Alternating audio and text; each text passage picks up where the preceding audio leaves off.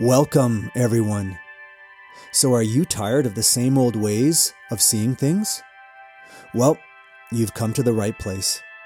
Here, we cut through the world of surface appearances and look for the light that's rare in the depths.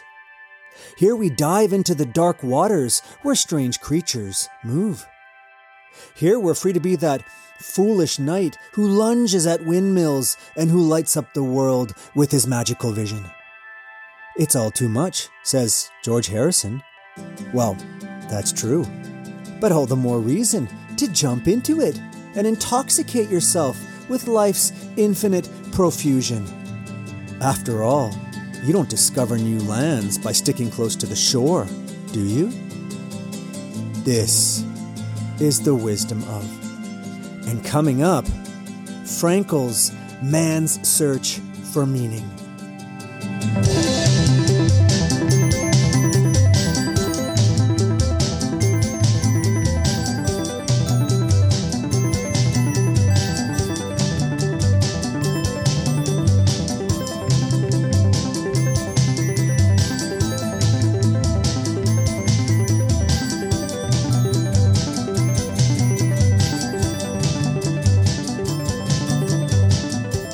Okay, so everybody, apologies for any kind of crazy noises you might hear in the background. There is a massive construction going on at the Wisdom of compound here, so just bear with us. So now, just think back. Think back to, you know, think back to when all of you out there, you in the digital world, when you were 16 years old. I assume Actually, sorry, hold on. I take that back. I don't want to assume. I was going to say that I assume that you're all up to some typically dopey teenage stuff, but our listenership, it's of higher quality, I think. I think uh, you guys are made of sterner stuff. Surely you weren't like me trying to argue argue with my mother and saying that swimming in a lake was the equivalent to taking a shower. But as impressive as you all were, I doubt any of you were impressing contemporary geniuses like a 16 year old Viktor Frankl was, sending an unsolicited letter and, a, and his paper to Sigmund Freud, getting it published by Sigmund Freud, and so impressing Freud that he kept tabs on the young man. So come on, tell us more about this guy. Wow, I, I, I didn't know that. That is impressive. I mean, uh, like you, at 16, I don't think I impressed anyone. Yeah, so who is this guy? Because he's definitely a little more than just this. Well, okay, let's just get to it. So, first, and as usual, a brief summary.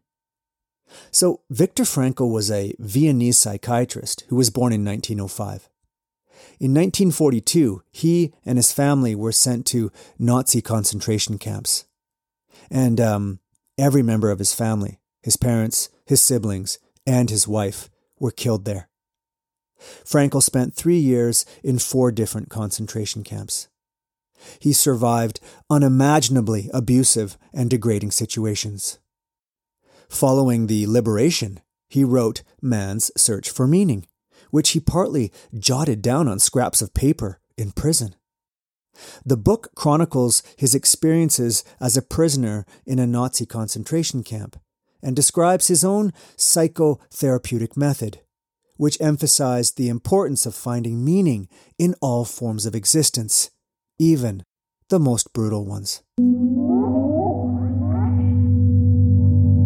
We all know, I think, that we live in a world of ultimate meaninglessness.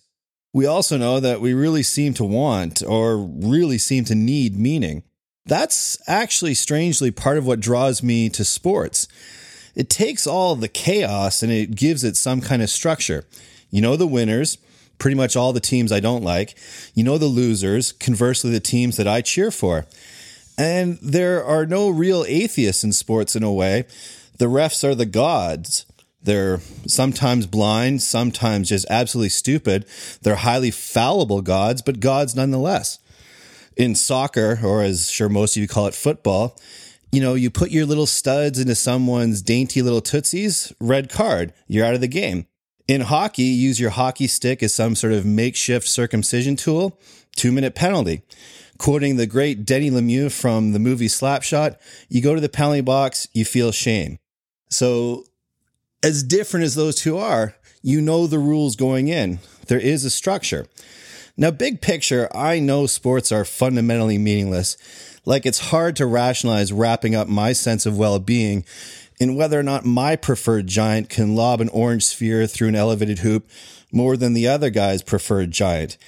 But it does seem like it gives us something that quote unquote real life doesn't, maybe. A window, a hint at some deep seated desire for meaning. Does Viktor Frankl have anything to say about that? Just hearing his name, he sounds like some sort of Czech hockey player. So I'm guessing he knows a bit about what I'm talking about. Um, yeah, I'd say Frankl has a thing or two to say about meaning. But uh, just a quick aside. You do know that there's a point when too much investment into sports becomes a little pathetic, right? I mean, I've seen your closet. How many Canuck jerseys do you need? You have more of those than you have of your own t shirts.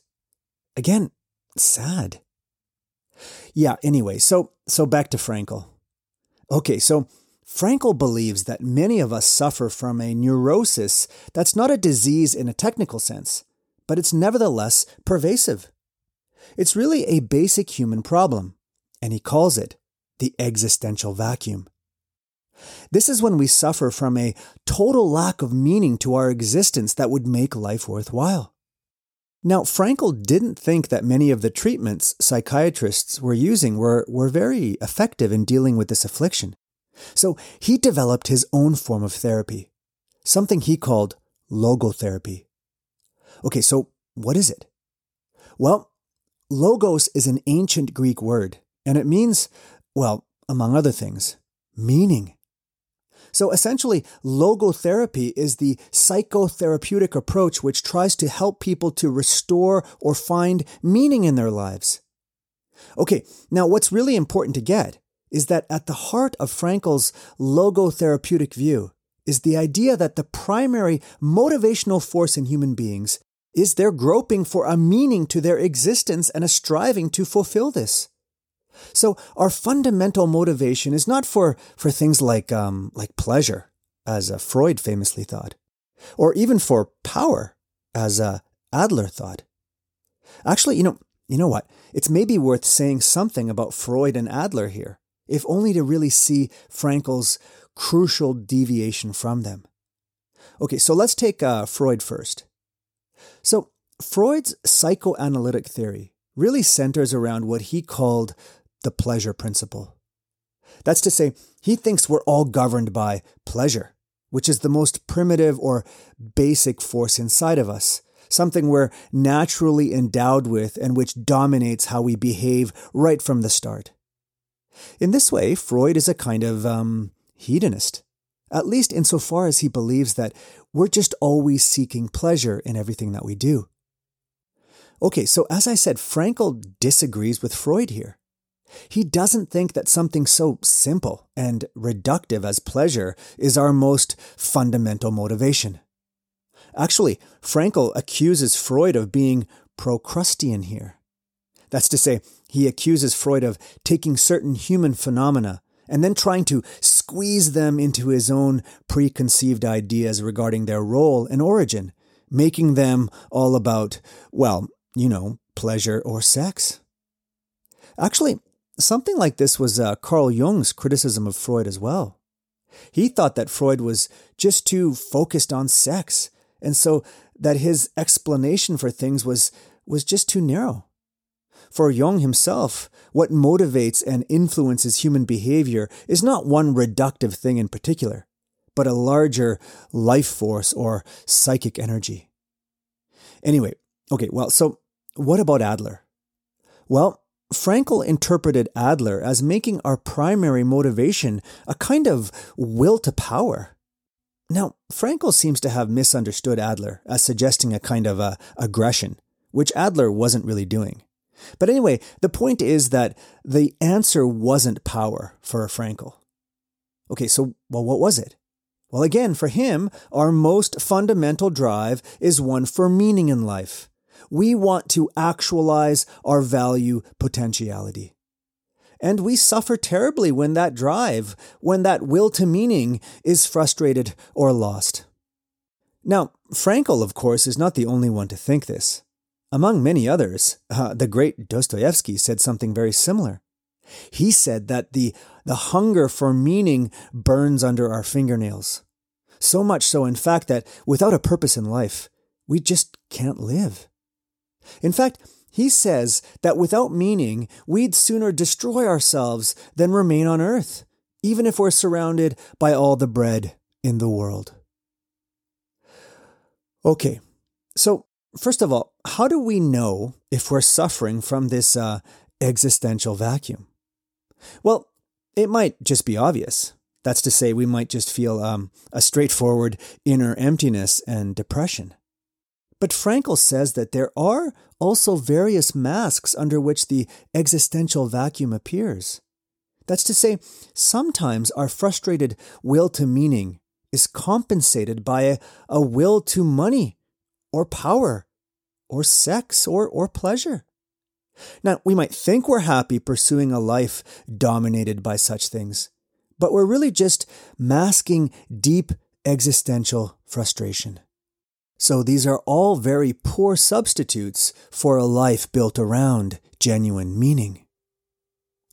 Okay, but there's another very common manifestation of the existential vacuum, Frankl says, and that's boredom. It's when we wake up on Sunday morning when the distraction of the week is over with, and we find nothing but a void within ourselves, where we don't know what to do because there's a lack of real content or purpose in our lives. Okay, now that we've looked at the problem, let's get to Frankl's more constructive side of things. So, if we recognize that we're suffering from this uh, existential vacuum, we know we need to find purpose or meaning. But uh, how do we begin to do that?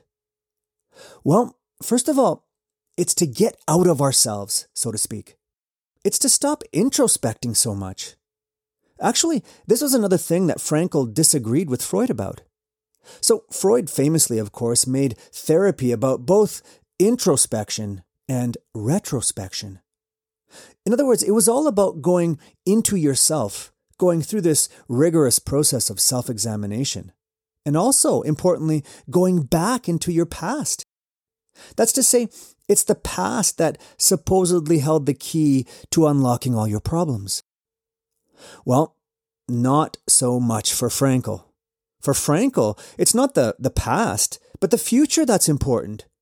More specifically, it's all about the meanings to be fulfilled by us in the future. It's all about what awaits us in the future, what waits to be actualized by us. Okay, but let's get um, more specific here. So, Frankl would say that meaning is to be found in our relationship to the world outside of us, not in our own heads or psyches, as if it were a closed circuit.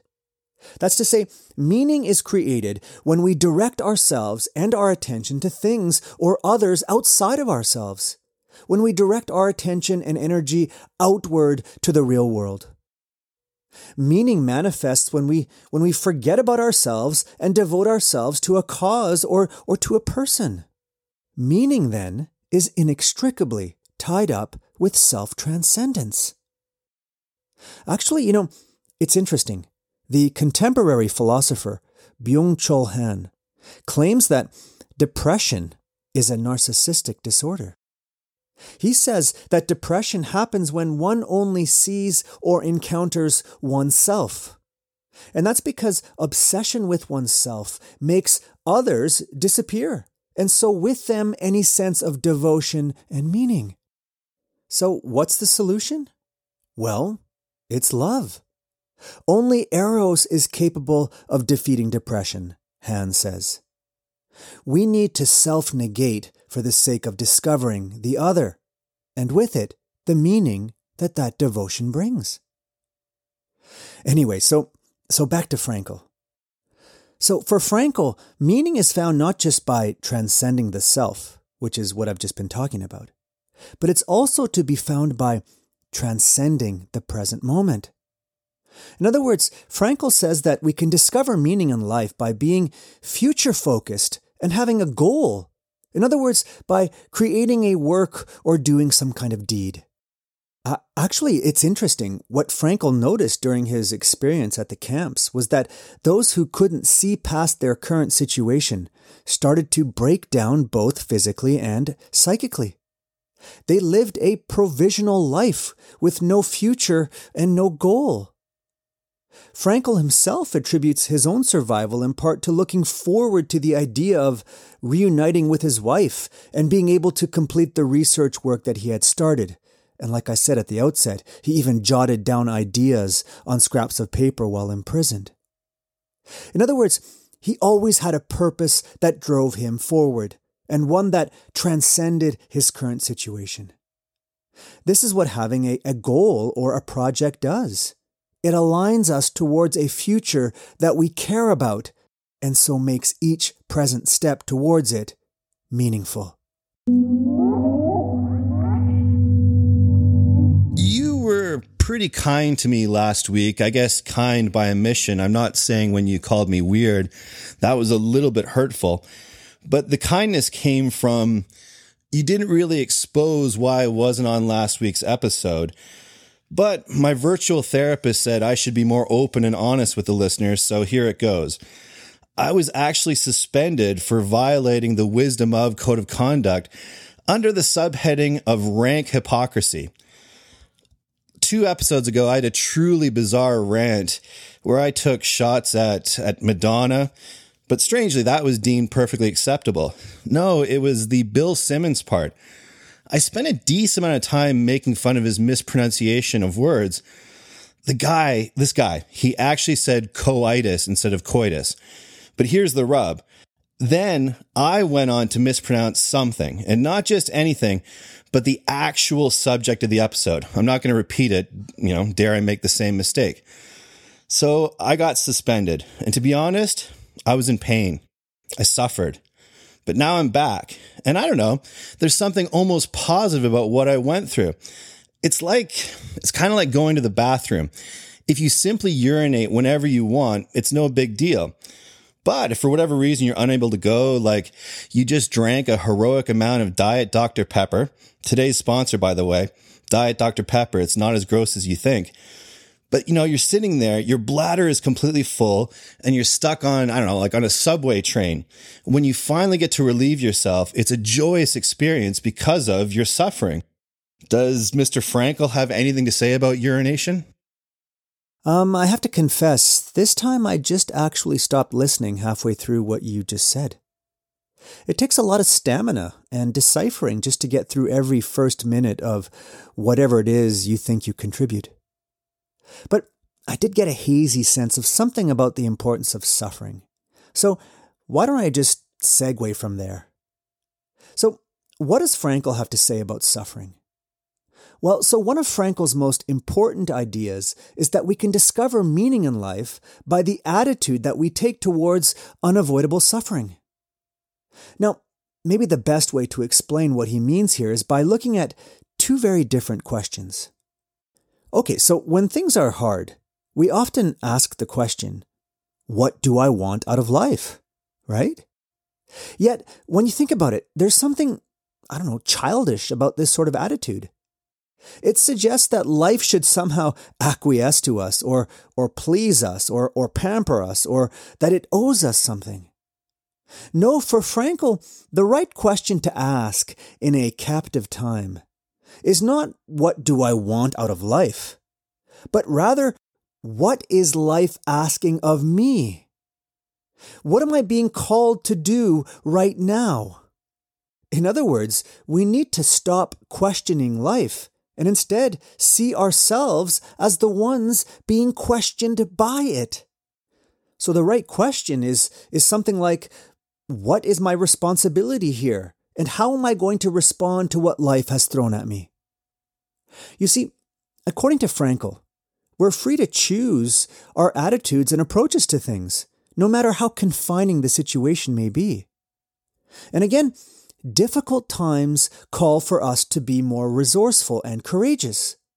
The more difficult the task in front of us, the more we're summoned to taking responsibility and finding the right solutions. Life constantly sets out problems for us, And the meaning of our lives is going to be measured by how it is we respond to it and fulfill the sorts of tasks it requires of us. So, life then can have radiant meaning or purpose in the darkest of hours. Unavoidable suffering can be transmuted into heroic achievement. Now, you might think that meaning here is just too demanding. But remember, no one said that genuine meaning comes easy. Frankl himself is really explicit on this. He says over and over again that a tensionless life is not a good thing. He's not for any kind of um, inner equilibrium or homeostasis. To live a passive and under demanded life just isn't good. It's just not conducive to meaning. Lack of tension correlates with lack of meaning. No, for Frankl, what we really need is a fair amount of tension aroused by the challenge of a meaning we're called to fulfill. You know, Frankl's emphasis on the importance of tension and struggling reminds me of what uh, Nietzsche says about our modern culture and the problem of nihilism. So, a lot of people in our contemporary world, Nietzsche thinks, make the avoidance of pain and the accruing of pleasure and distraction their end in life. But this isn't a good sign, to say the least. No, it's, it's not good because what it shows is that most people don't have any higher values or hold to any bigger goals or commitments in life. And ultimately, this is no good either because what it means is that most of us don't live lives with any real meaning. Most of us, in other words, fall prey to nihilism. We fall into that unendearing category of the last man, as Nietzsche calls it. You see, for Nietzsche, like Frankl, really, meaning is what's most important in life, not small sensations. Meaning is what determines what we should do, not feelings like pleasure or the avoidance of pain. And meaning is, like I said, tied up with the pursuit of higher values or goals, and these, for Nietzsche, are very demanding and uncompromising. But that just means that their pursuit and their fulfillment will require some resistance and suffering on our part. But again, there's nothing wrong with this. No, we should want and invite this sort of suffering. We should know that suffering isn't bad, provided there's a meaning or a purpose for it. I don't know, maybe now we're in a better position to understand why it is that Frankl was so fond of quoting Nietzsche especially this line He who has a why to live for can bear almost any how.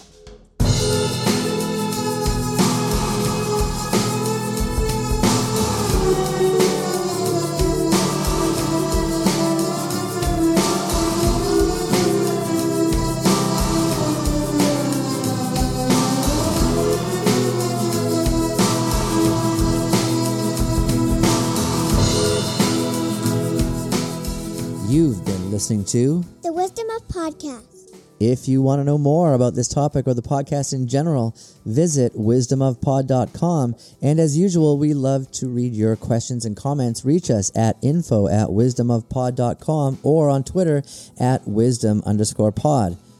Our next episode Erich Fromm.